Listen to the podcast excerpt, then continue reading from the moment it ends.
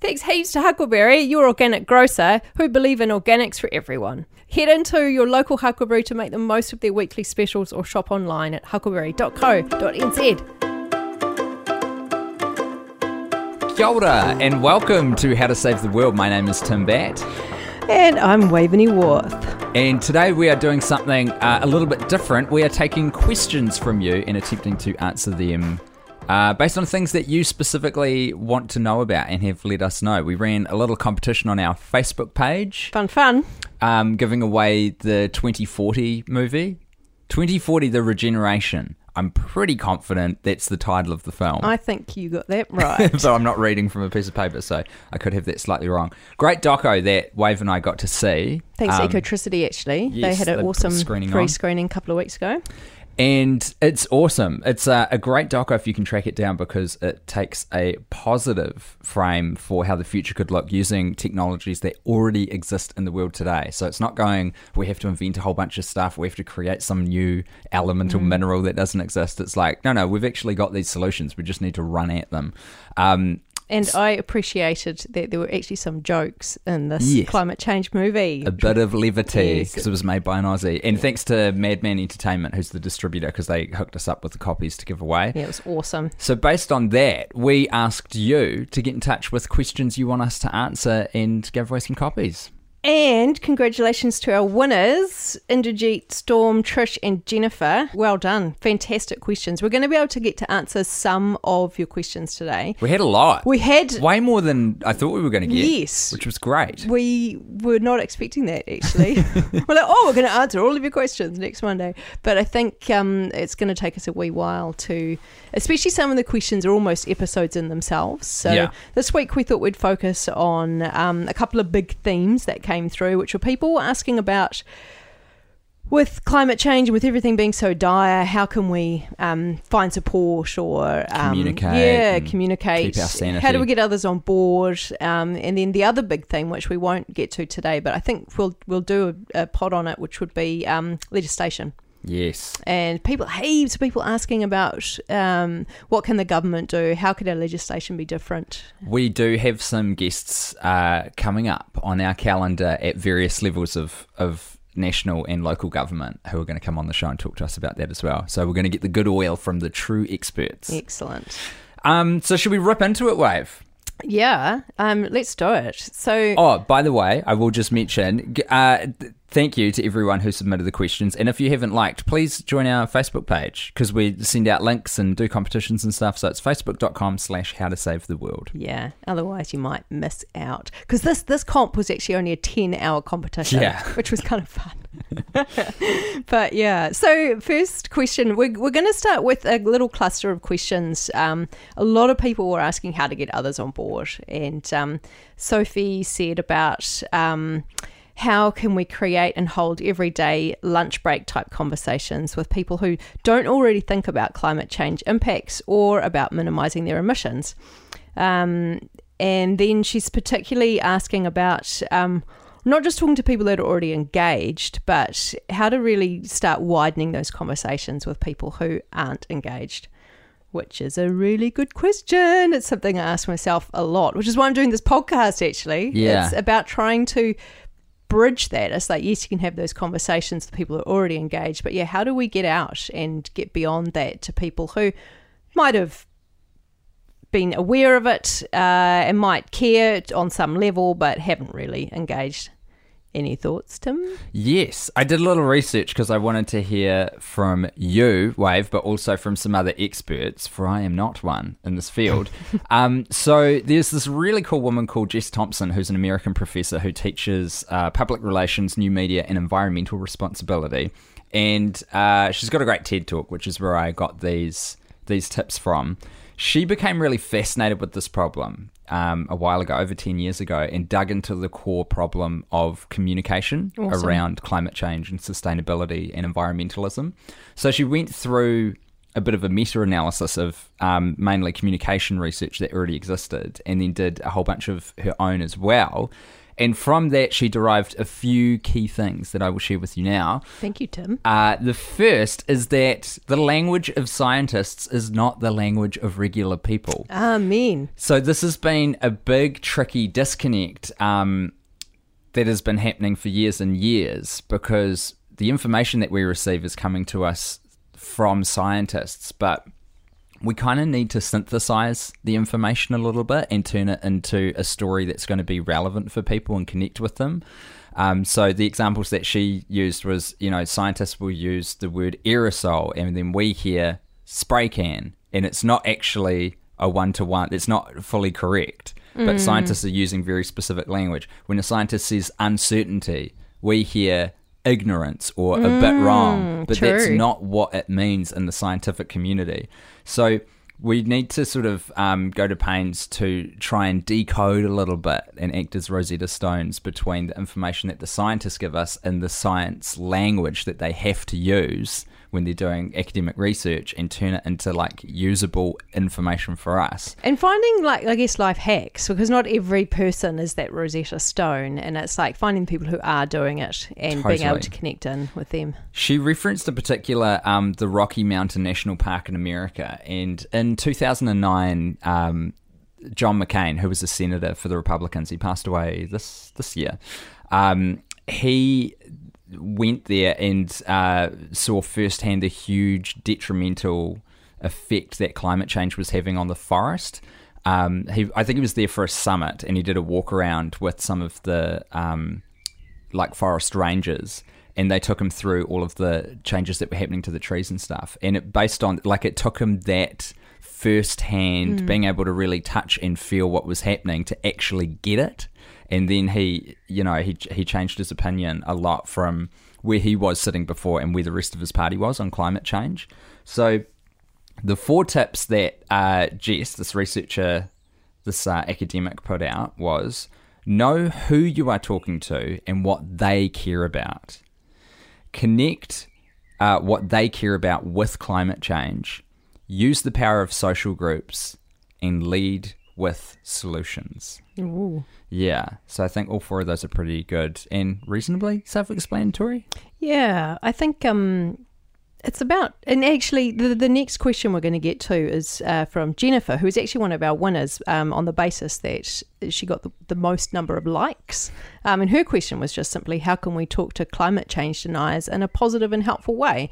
And I think it's really very similar um, question and I guess set of answers as well. And it kind of comes down to that listening. You know how we, we usually talk waiting, sorry, usually listen, waiting just to be able to talk. Like the other person's moving their lips and you're going, yep, waiting, waiting, waiting. Oh, now it's my turn. Yeah. And it's like when you've, particularly when you're wanting to convince someone, I think you're very much likely to be in that mode and to be able to just listen, like really genuinely listen without an agenda. And this is a kicker to be ready to change your mind. Yeah. Like, I think if we're going into a conversation believing that there's absolutely nothing that that person can say that's going to change our mind, that's really irritating. And it's it, it's a it isn't probably a great way to win hearts and minds. Like, oh, I mean, wonderful. If someone wanted to convince me that climate change wasn't real, you know, let's have a go. Yeah. It, it's it's just it's about being I guess and the other thing is is feeling like this is somehow about logic, which I that is my default. I'll always assume that this conversation can be logically won and probably that's just not what's going on at all. It's probably like some genuine fear that people have, and there's probably some genuine blocks uh, that have got nothing to do with the logic of what you're saying. Yeah. And so then I guess, I don't know, it's empathy. Just again, taking that time to listen, building relationships. I think I find that there's this um, push from myself and lots of other people I hang out with to scale. We're always looking at how can we scale. Um, but the sort of change that we're talking about is just relational. That is a really powerful and good like not sideways but sort of it's a more tangential answer than i would have expected. But you're so right. Yeah. Well just around like listening to the person hearing mm, them out mm, mm. Being open to the fact that they may have some information that you don't, that you could learn something from this conversation, that mm, you might be mm. wrong with some of your mm, assumptions as well. Yeah, and the other, the other, actually, the first thing that came to mind with this, going back to that lunch break conversation thing, is I thought, gosh, it's awkward, isn't it? Like that kind of the evangelist type salesperson thing where you're just sitting eating your sandwiches, but you're actually desperately trying to find this angle to, Yeah, you know, yeah. skew a conversation to sell a thing, and it is awkward. And I just thought, well, actually, so much of it is not about what we say; it's about what we do Yeah. and and what we're seen to be doing and then it's about what's normal like the shopping bag thing was something that stuck out for me so much how years and years of me taking my shopping bags and looking around me and nobody else is doing it and actually feeling quite like us versus them just feeling so frustrated that nobody else is taking it on board asking people like friends i'm meaning not strange strangers why why they don't Knock on doors. Excuse Yeah. me, do you have a moment to talk about our shopping bag? shopping bags and realizing that it's people are already engaged but they just forget or it's just not their habit and all these things that that um I think, gosh, people are never going to change because they've already, their hearts and minds are already convinced, but their habits haven't changed. And the key was when that legislation changed in New Zealand in, is it June 2019? Then overnight, everybody just brought their bags and suddenly it wasn't hard. And really, what happened was something went from being weird to normal. Um, so, just wanted to do a wee shout out to Nikki Hare, who's a um, lecturer at Auckland University in the psychology department, and she's written heaps of books. One of them is Psychology for a Better World, and in it she talks about all of this stuff about actually how you can create change through like positive stories or um, she talks about normalizing but she also talks about visual cues which i just wanted to give a little specific shout out to it's things like instead of having that conversation at lunchtime, you have a keep cup. It's a visual cue. It's something that, even if nothing is spoken, people see it. You know what you're doing is never in isolation. And a really cool one that she talks about is if you're biking, don't tie your bike helmet up on your bike. Take it with you. Put it put it in your bag or on your desk and and it's like people wouldn't know otherwise that Yeah. you've biked. And if everybody's doing that, then suddenly you're like, oh, there's another person who's biked or so that for me that was quite a cool little hack in the cool. office. Yeah. That's great because then it normalizes all of these things that you're doing for everyone else around you and that sort of rising tide lifting all boats thing, isn't Yeah, it? because it's just we're ju- we're pack animals, right? We've said it before. Mm. It's, it's it's so we kind of go into it thinking it's about logic or how can I frame this, and really we're just pack animals, and we're just going to follow the pack. That's great. That's great advice. I do want to make a slight differentiation, and you may or may not agree with this, between people who are sort of climate deniers in bad faith and those people who are less, less persuaded right now but kind of open to talk about it. Yeah, good. Um, so I just want to say this because I think that this is important. We have a finite number of minutes on this earth and a finite amount of energy. and I don't think anyone should take it upon themselves to make it their mission to evangelize to those who are steadfastly set on saying climate change is not man made or does not exist. I think you need to take your wins where you find them. And whilst you do need to hear people out and listen to what they have to say, I think you need to just keep in mind that you do have a finite amount of energy and where you're going to put that. I'm really big on that. So Um, it, about choosing your battles. Like if you've got a, uh, for example, a News Talk ZB broadcaster who has made a career on climate denying, you know, you could spend your entire life throwing facts and good narratives and emotional pleas at this person to pay attention to the science, and it's going to fall on deaf ears, and you've wasted a lot of time and probably caused an infinite amount of frustration for yourself. Um, so yeah, choose your battles a little bit and look after you, you because that's about self care a little bit and looking Yeah. after yourself. Well, Tim, Yeah. couldn't agree more. Okay, good. Yeah, actually, that, so yeah, back to Jennifer's question about how can we talk to chi- climate change deniers. Yeah, I, the first thing I would say is you just don't need to bother. I think at this point, Like, You know- yeah, and th- that's not always the case. And if she's asking this question, she's probably got a person in mind. Sure. She probably has some conversations with this person looking for some quite specific tips. I think, you know, with anything, if the if you're talking to a person who doesn't agree with you and they're not open, then I personally don't bother. Some people do, Yeah. great but but then there are people and these are actually my favorite conversations where we do have really different opinions but people are open both sides are open to actually listening and when so when you've got that it's game on and that's quite a fun thing Yeah. um there is uh, John Cook, who's Australian, and I just wanted to mention him. He's got a YouTube channel, and he's actually kind of this is what he does. It's his sort of life energy he's putting into how can you respond to climate science denial. Um, he's got some really good um, videos on that, so really recommend checking out John Cook. Um, and then I think there's a real strength to coexisting around people who, you know, don't agree with you on everything as well. So if you've got someone in your life who, um, if you are very passionate about sustainability and the environment and climate change, which chances are, if you're listening to us, you, you are somewhere on that spectrum, and you've got someone close to you in your life who um, doesn't believe it, thinks it's all a crock of crap, um, I think there is some surprisingly strong uh, change that can happen simply by you existing alongside them and finding the common ground. And it doesn't mean you have to cede your position or agree with them when they talk about stuff you that they um, you don't agree with around climate change. But if you you don't have to cut them out of your life either.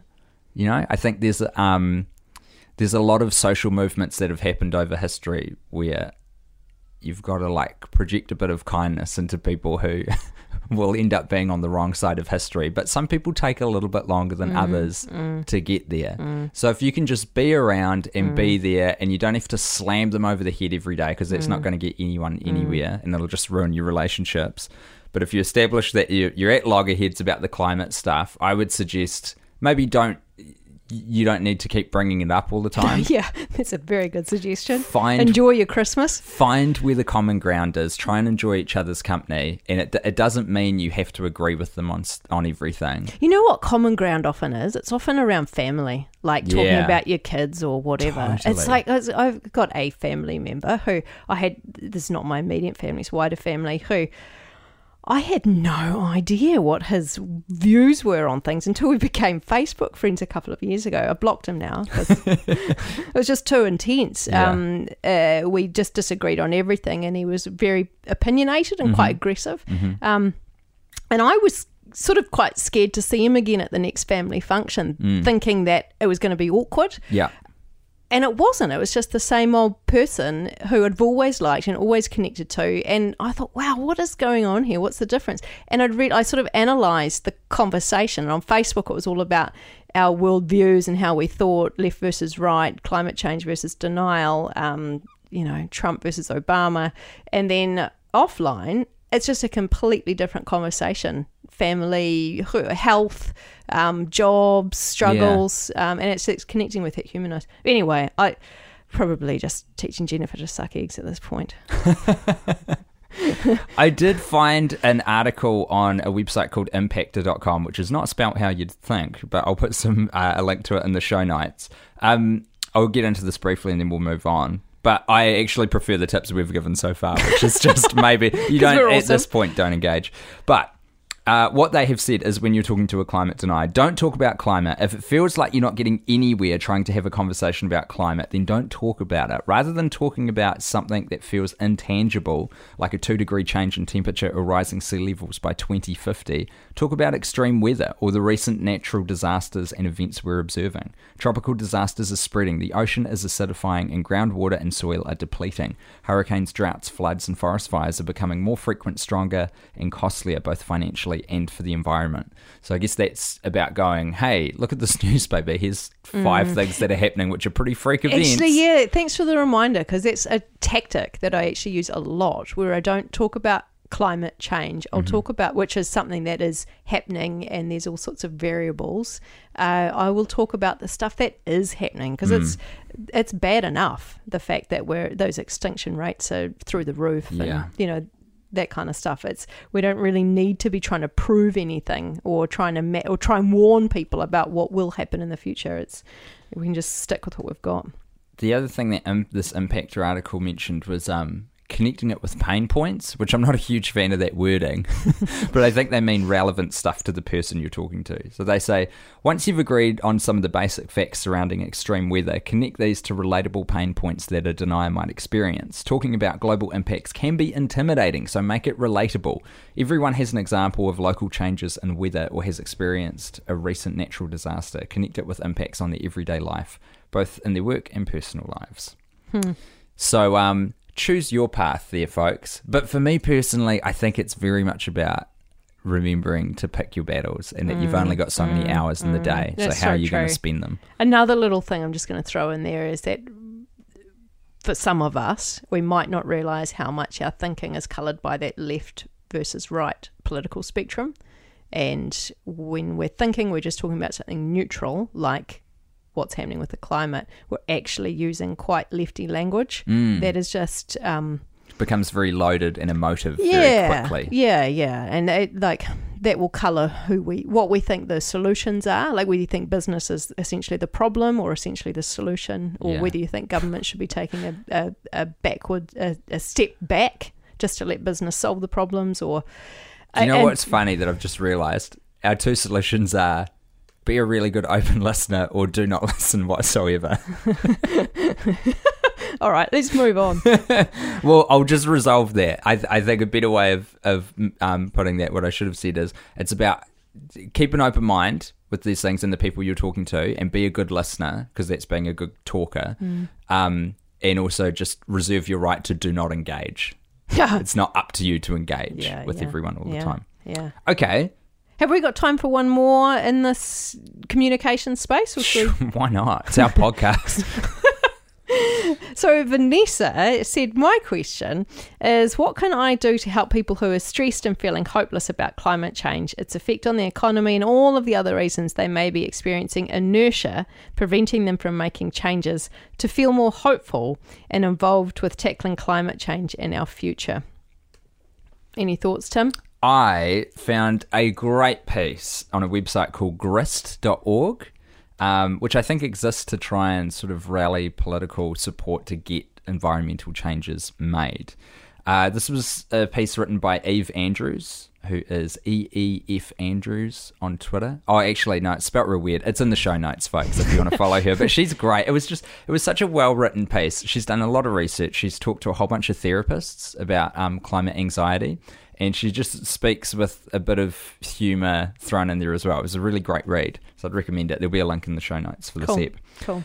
Um, so the first thing that Eve does is she describes anxiety briefly. She writes, "There is some nebulous peril looming. You don't know what it is, but you know you're supposed to be doing things to avert it, and you're not doing any of them. You sit and you fret, and the weight of your inaction gets heavier and heavier." And I think that's a really great Ooh, broad Yeah. global description Awesome. of anxiety. So she has a few suggestions. Um, my favorite is to find a little focus for yourself. Find where your career or your interests intersect with a particular part of climate change and start doing something in that space where those two things intersect your interests or your vocation and, and sustainability. I think this is really similar to the themes we've had running through the show around just doing something. Yes. like we, because it keeps coming up how, when you feel hopeless or overwhelmed how can you combat it it even so many of our guests have just brought it up just do something so it's about even if you can help the, these people just to facilitate like you say a really small change something anything Yeah. And it doesn't have to be this can be a little stranger than you think as well. In the in the article, um, I'll, I'll read what's written here. Courtney Mattison, for example, creates insanely beautiful sculptures of corals. The idea that the uninitiated observer might see, say, a ceramic recreation of a brain coral and think, "What a good thing that is! I don't want that to die." And that's how she's taken chosen to take on climate change. Courtney, this is the artist now. Courtney says, I do privately vent and complain and tear my hair out. Mattison uh, says, when I ask how she keeps pushing forward, But then I get it. Uh, but then I get it together and think about what it will be, what will be productive in terms of inspiring change. So she's really like personalized and internalized. What is it that she's passionate about? She's an artist. She's a sculptor and she's got this um, passion of wanting to communicate or do something with sustainability and she's found a way to merge those two things I reckon there's two things in that. One is take the globalness out of it. Yeah. Anything on that scale, the scale that we're in is overwhelming, and just do a thing. I think it is so legitimate because there's millions of us. We all just do a thing. yeah And the other is taking the perfectionism out of it. That- Absolutely. That that that, freak out of oh my gosh, we're all going to hell in a handbasket. I had a Big what's the best yesterday. thing I can do? Good. Well, i went to mcdonald's because i was out of time So and i was that's like meat. i need a lot and of it's McDonald's. I need a lot of calories really quickly before I go into this two hour session where I'm going to have to deliver for a while. Yeah, look, And so I went to McDonald's. I know. And I, that's I okay. have I'm to admit that I have also been in McDonald's in the last two months Yeah. Because I saw a sustainability message on their their wall, and so when I tried to talk to my sustainability friends about it, Mm. they were like, "What were you doing in McDonald's?" so, oh yeah, true. But no, okay. So yeah, let's not try and be perfect. Yeah. yeah. You d- yeah. So don't do that. Nothing. Nothing good comes of perfectionism. Um, it's about what it, the alternative to perfectionism is. It's about um, It's constant, imploding. constant improvement is the opposite. It's about just making things gradually Oh, improving, Yeah, yeah. going in a in a in a good direction. Mm. Obama, you brought him up. He talked about that all the time. Mm. He's saying how you know because being in charge of the American government is such a slow moving beast, but his goal was always moving the football slowly Mm. down the other end of the field. That was his whole thing. Yeah. just slowly making sure it's moving in the right direction. And it, there's there's another aspect of this. This this is a very complex problem. So it just is part of the territory of of uh, you. I don't think anyone can agree on the very best thing, the very best thing to do, or the very best Yeah. tactic, very best approach, method, des- uh, design. And whereas with all of us all just doing the thing that we're most passionate about, taking some steps in the right direction, um, it's a great workaround for a complicated problem. Is like a very multifaceted range of solutions. And it also means there's no wrong answers to this. It's such a big and amorphous issue that whatever you do is going to be the right answer. If you're doing something to benefit, it's the right answer. Can you remember the question that we were answering? Yeah, because I wrote it down. Um, it was about uh, anxiety and not feeling hopeless about climate change and stressed. Yes, we're nailing that. Were you checking where we're still talking about? Yeah, the I was like, oh, we're still talking about the All same right. thing. All right, should we talk about the next little question, which is quite different to the ones we've just been talking about? Yes, Plant based diet. yes. That's over to you, my friend. Okay. So Emily has written, Hey Waveney and Tim, how do you switch to a plant based diet and still make sure you're getting all the nutrients you need? Uh, How do you switch to a plant based diet, Tim? it's a great question. So I um, did a little bit of research before I jumped in. And I'll just say that the, the overarching point is it's all about habit. So you've just got to create an easy way to make sure you're getting the stuff you're missing out on. So I'll be really specific with this. When I did my research, and my wife's a doctor, so I got to ask, um, you know, what stuff am I going to miss out on? She knew a little bit about it, and I've got some friends who are dietitians, so I hit them up as well. Uh, the big ones that you miss out on when you go to a plant based diet, uh, generally, are B12, zinc, iron, and omega 3. Those are the biggies. So what I did is I was like, what's the easiest way for me to make sure I'm getting those on a regular basis? And what I do now is I just make a smoothie in the morning, and in that smoothie there is um, some ice cubes, some frozen berries, and that's really just to make it taste nice. Um, I've got uh, hemp powder, which has got a lot of protein in it, and a whole bunch of chia seeds, which have got omega, copper, zinc, phosphorus, calcium, and antioxidants in them. Do you soak the chia seeds? Nah, should I? I think so. Okay, cool. Or maybe I should start doing that. But this is why I like this thing is it's so easy. So I just bought all these things and I make sure I always have them in the cupboard in the fridge and I just put them all together. It takes me five minutes and I'm covered. So That's awesome. So you to, got- to get these things that you're missing. Okay, you, so I've got a so there's a banana, there's a whole banana in there. There's coconut yogurt, um, and there's a specific one I buy that's got like the good kind of bacteria in it. Yep. Ooh, what is it called? Probiotic. Okay, cool. Um, very easy to find in supermarkets now. Didn't used to be. Um, so banana, coconut yogurt, chia seeds, hemp powder, um, and uh, the the key ingredient is Floradix. Is the specific thing that I get. is Floradix? Floradix is a liquid. It's it's um it's not the cheapest thing in the world, unfortunately, but you only take about ten or fifteen mils at a time, and it's completely plant based. It's made from herbs and plants. Um, there's no animal products whatsoever, but it's got um, omega three and a lot of B vitamins, particularly B twelve in it, and iron. Importantly, so that just tops up the things that you're kind of most vulnerable of missing out on when Cool. you adopt a vegan diet. And uh, yeah, so that's what I did. I'm just like, I just I have this smoothie every morning, and I know that I'm pretty much covered. So the rest of the day, I don't have to like stress about Yeah, yeah. stuff. I can just eat because I'm hungry, but There's- I don't have to think too much. There's this thing about breakfasts that's quite interesting. Apparently, in the morning, for, for some evolutionary reason, we're really into routine. Huh? But that's And- not the case with other. No, no. You look at dinners. If we had the same thing every night for dinner, we'd be offended. True. Uh, and with whereas with breakfast, we actually want the same thing every Yeah. day. Because I did the same thing a few years ago. I'd read that like like oats and seeds and nuts and all these things were you know really good, and I Yeah. they were basically missing from my diet. And I tried to incorporate a few. I tried to incorporate them into my diet regularly through salads and all these different things. And in the end, I just gave up and just started having muesli in the morning because then I could. It was a habit, and And then it was sorted. exactly the same as what you're talking about. It's done. Some people are foodies. Some people, and and I enjoy cooking, but I like.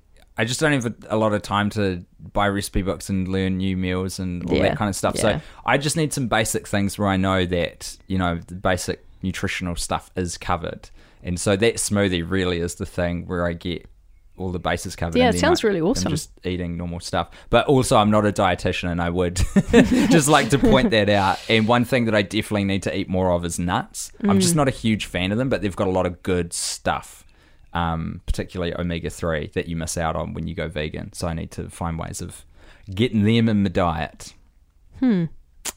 I like nuts. They're a good uh, zero waste snack for me, actually. Nuts. They can be expensive though as well, Yep. a little bit. Get to your local organic food co-op, Tim. Yeah, true that. Good point. It's just around the corner. This episode of How to Save the World is brought to you by Huckleberry. Huckleberry are your organic grocer and believe in organics for everyone. That's why they're committed to offering a wide range of affordable, certified organic produce and groceries. You can go to your local Huckleberry and make the most of the weekly specials, or shop online from the convenience of your wherever the heck you are when you're online, which could be anywhere. It's a convenient place. It is. Just go to huckleberry.co.nz. That's H U C K L E berry.co.nz. Next question. Okay. Do you want me to read it? I've got it in front of me. Yes. Uh, sometimes it can be quite daunting when you're working in these spaces. It can feel like a battle you can't win. So, what kind of self care or pickups help people keep on with the good fight? From Sam. Malo lelei, Sam. Good question. And shall we just fire through a couple of other questions because they're very similar and I think we can sort of cluster them. We've Yeah. got Ricky Lee, who also mentions um, information on climate change, but the second half of her question says, I feel alone in this. I feel alone in this, even though I'm not. I'm the only person in my social circle taking this seriously, and it's causing a lot of problems with anxiety, resulting in lack of sleep and feelings of helplessness. Surely I'm not the only one struggling with these things. It's hearing you, Ricky Lee. And then Justine, who mentions that. Where should I start with Justine? Hang on. Can I just speak to Ricky Yeah. Lee's one specifically Okay, while sure. you do that? Yeah. Um. So if if it is at a point where you are um experiencing you know bad things in your life like a lack of sleep or anxiety that's sticking around, reach out to Mm-hmm. a professional because that is literally what they're there to help you with. So that is absolutely a case um, with the stuff that's going on, Ricky Lee, where it's actually having a negative impact on your life. Um, where there's going to be some people who'll be able to help you through that. So, I mean, generally speaking, best port of call initially is a GP. Um, some are better than others, but they are a great hub of resources to be able to connect you with uh, maybe a counselor, maybe a therapist, maybe some other solutions. Um, that can be effective in helping you. But if it is having a detrimental impact, that's when you need to chuck your hand up and go, actually, I need some help with this. Nice. Yep. Um, and then the third question is from Justine, who says, "My my my patai is how do you maintain hope and faith that we can get through this, and how can I communicate this with my teenagers who are struggling to imagine a positive future on a healthy planet?" So this little these this threesome of questions is really all about people looking for self care or support or hope. Um, yeah. So, any thoughts I well, I'm freeballing this one. I didn't do research, so I'm just speaking off, off From the, the top heart. of my dome. Um, but I would say find some like-minded people that are around you. easier said than done sometimes? Yeah, I do. But no, really, yeah, absolutely. I do get that. Um, but I think these community groups as well are becoming more numerous and more like public. They're really popping up. So, I mean, Facebook's a great place to start or Google. Um, but the notice board at your local supermarket may have some stuff on there. It Yeah. could be beach cleaning groups or community gardens. Or community gardens. That is a really that's a really nice one. That's what I was wondering with Ricky Lee's question specifically as well. Is where does she live? Um, because Yeah. that's kind of uh, the crux of that question. Um, without knowing that, assuming she's in New Zealand, um, you've got Live Lightly in Auckland. Um, 350.org, massive, international, and there's um, so 350 Aotearoa, um, and Generation Zero, and then Environment Hubs Aotearoa, I thought was a good one as well, who I've mentioned before. They are really a cluster of environment centres, uh, and so you could use that website to find your local environment centre. And once you've got that, even if there isn't one that's really close to you, you could still reach out to whoever is closest and just ask them if they know of groups in your area. There's also, no matter how remotely you're living, if you are getting this podcast, that means you've got the internet. And if you've got the internet, you can affect change because you can send uh, letters to politicians and you can put your name on petitions for bits of legislation that are coming up. So, Greenpeace are a really good organising force for this. They make the tools as easy as possible for you to put your names, uh, your name to something that's going to Parliament um, to inform politicians that you care about this thing and you support a proposed piece of legislation. Um, there's other groups as well, but Greenpeace is just probably the most visible, well set up uh, one that exists around.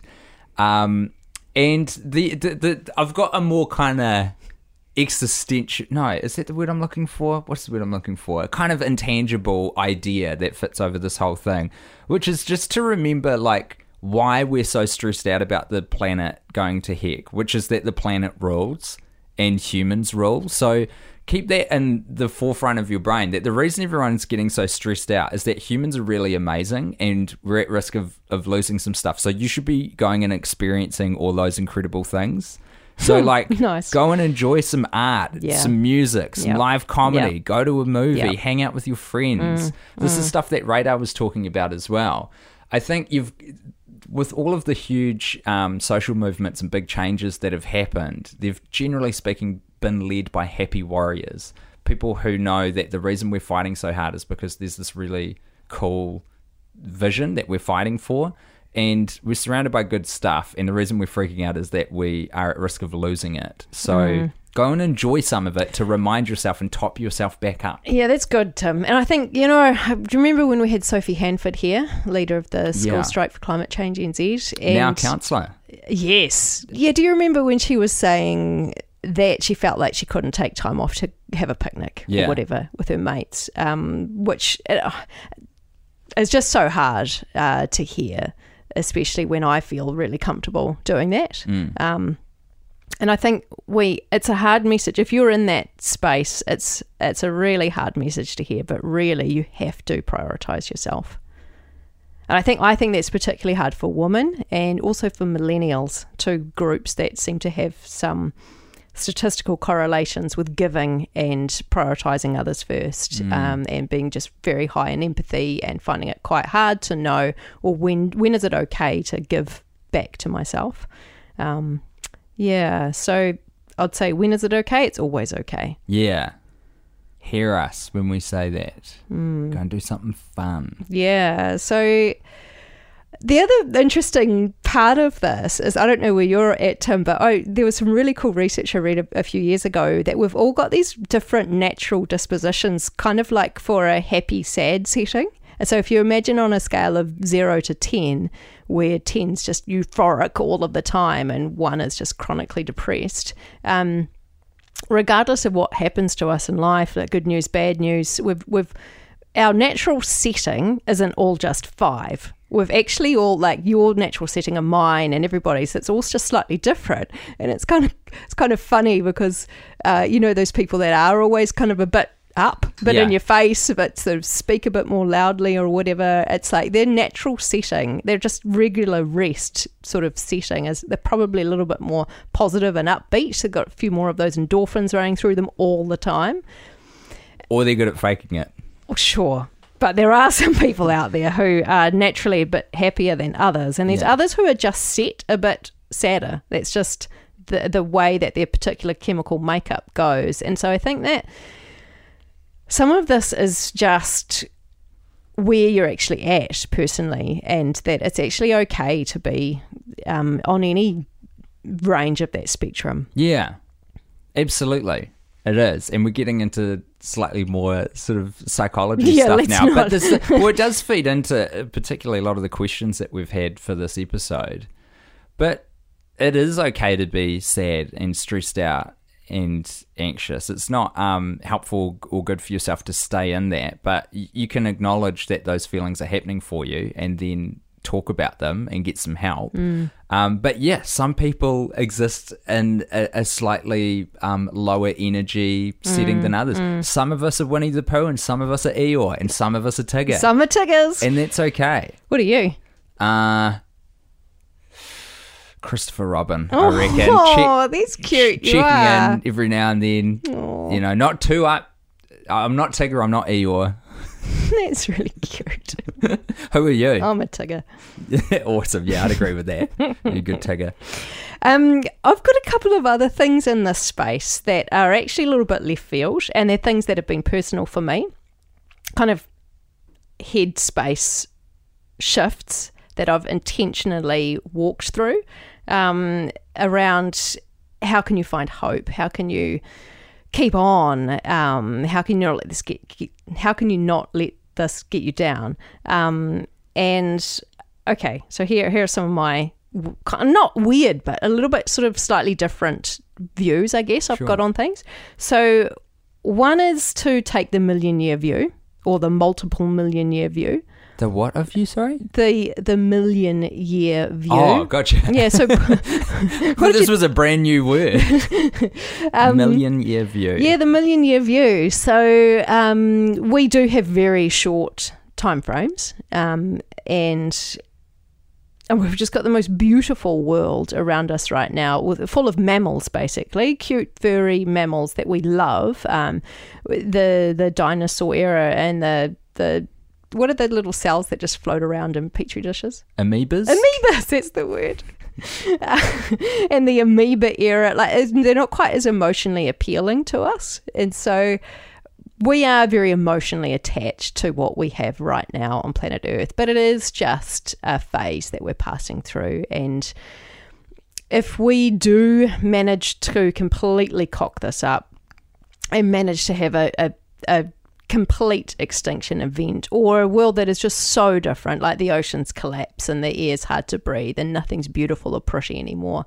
There, there is that kind of Dalai Lama type. So what? Like you, rather than fearing that, Mm. just imagine that it will happen, that it has happened, and then what? It's like, is it really the end of everything? Um, this is, I, I feel like this is a really controversial thing to say. Um, I'm sure I'm making some people angry, but there'll be others who can bizarrely find hope in that. Yeah. Because it's kind of if, I if think you, it's disarming if you're trapped in a Yeah.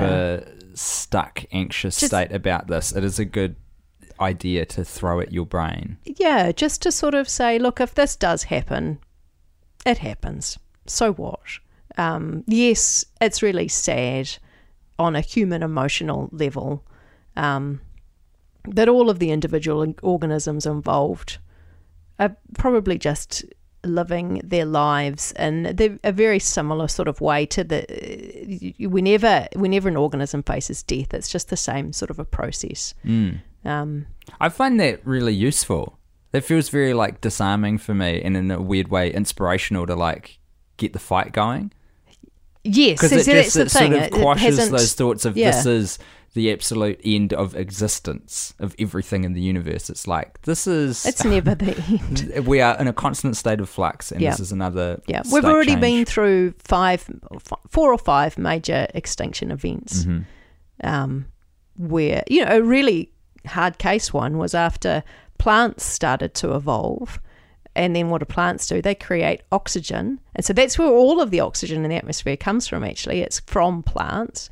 And so suddenly there was this for the first time this um, aerobic environment and so there was a mass extinction event from all of the anaerobic beings because they were the only things that had actually managed to evolve and live prior to this um, new environment with oxygen so the plants were actually responsible for the first major extinction event where they basically created a completely toxic right. environment We don't want to point people towards burning more tires and gas and stuff, but it is, I think, a good disarming thought for people who are kind of stuck in a state Mm, of anxious fear and, and inaction. Mm. So, um, yeah, entertain that thought, and then I reckon, you know, yeah, move on. Don't Get- do get back on the don't dwell bicycle there, and- and, yeah. maybe don't. Even though I just have, don't share it with everyone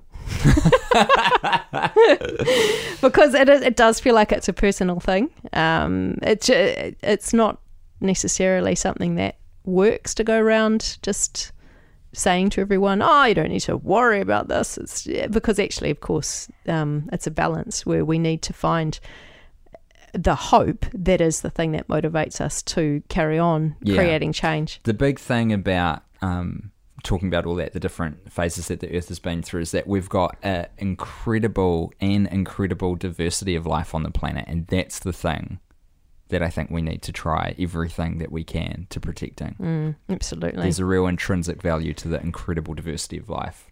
yeah, yeah. That's why we're doing this. yeah, I think. Yeah, totally. Um, Last point on that, Tim. yeah. Um, for again, a personal thing for me is, and again, it's kind of a, a controversial thing in some ways, is to take the morals out of it. Because I think we spend a lot of energy getting upset or angry at people who are denying it or making it worse. Um, and if, if you can, that's a goodie, just to take the morals out of it, not to see those people as doing bad things, which is pretty horrendous That's uh, interesting. in some cases. But if, So it's about the challenges. Okay, they're not a villain. Oh well, I'm Yeah, gonna like put that to yeah, one side. yeah. This is about going. The challenges. How do we change the system? And it could be the laws or the businesses or the whatever. Like, Yep. what do we need to do? What what cogs do we need to turn? yeah, uh, but exactly, it frees you up to be able to start thinking those things, and it frees you up to be able to engage with people v- uh, very genuinely. Um, Yeah. If you're engaging with people, seeing them as a villain, um, very hard to affect change. But so for me, it's been about looking back to human nature and what is our human nature? Where have we come from? And we have this huge trajectory of change and pushing for change and improvement and survival of the fittest and efficiency of movement of everything, which is all we're doing. And to suddenly, suddenly now, this generation, for the first time in our entire history, like tens of thousands of years or whatever more, which depending on where you draw the line, um, we've only had 30 years of us trying to put the brakes on and say, actually, hey guys, this behavior of trying to extract the most, get the most, is not helping to suddenly put slap a moral code on that and say, "Oh, this is terrible that this is what you guys are doing," that it is a big call actually to say that or to see and perceive of people who are just doing what all organisms on Earth do, but we've just gotten a bit too good at it. So I found that really helpful too because somehow that just makes me less angry, which keeps me in a more positive space, helps me find hope, helps me get into doing stuff. Very cool. Well, that is the Q and A episode, edition number one. So thank you very much to everyone who submitted your questions for that. We'll be doing more of these periodically as we go along, but it's always great to hear from you. Um, don't hesitate. You don't have to wait for one of these uh, episodes to come up. Just go to facebook.com slash how to save the world and you can leave a comment or send us a private message on there. And uh, we're happy to, to chat with you either on or off the pod. With that, we'll catch you in the next episode.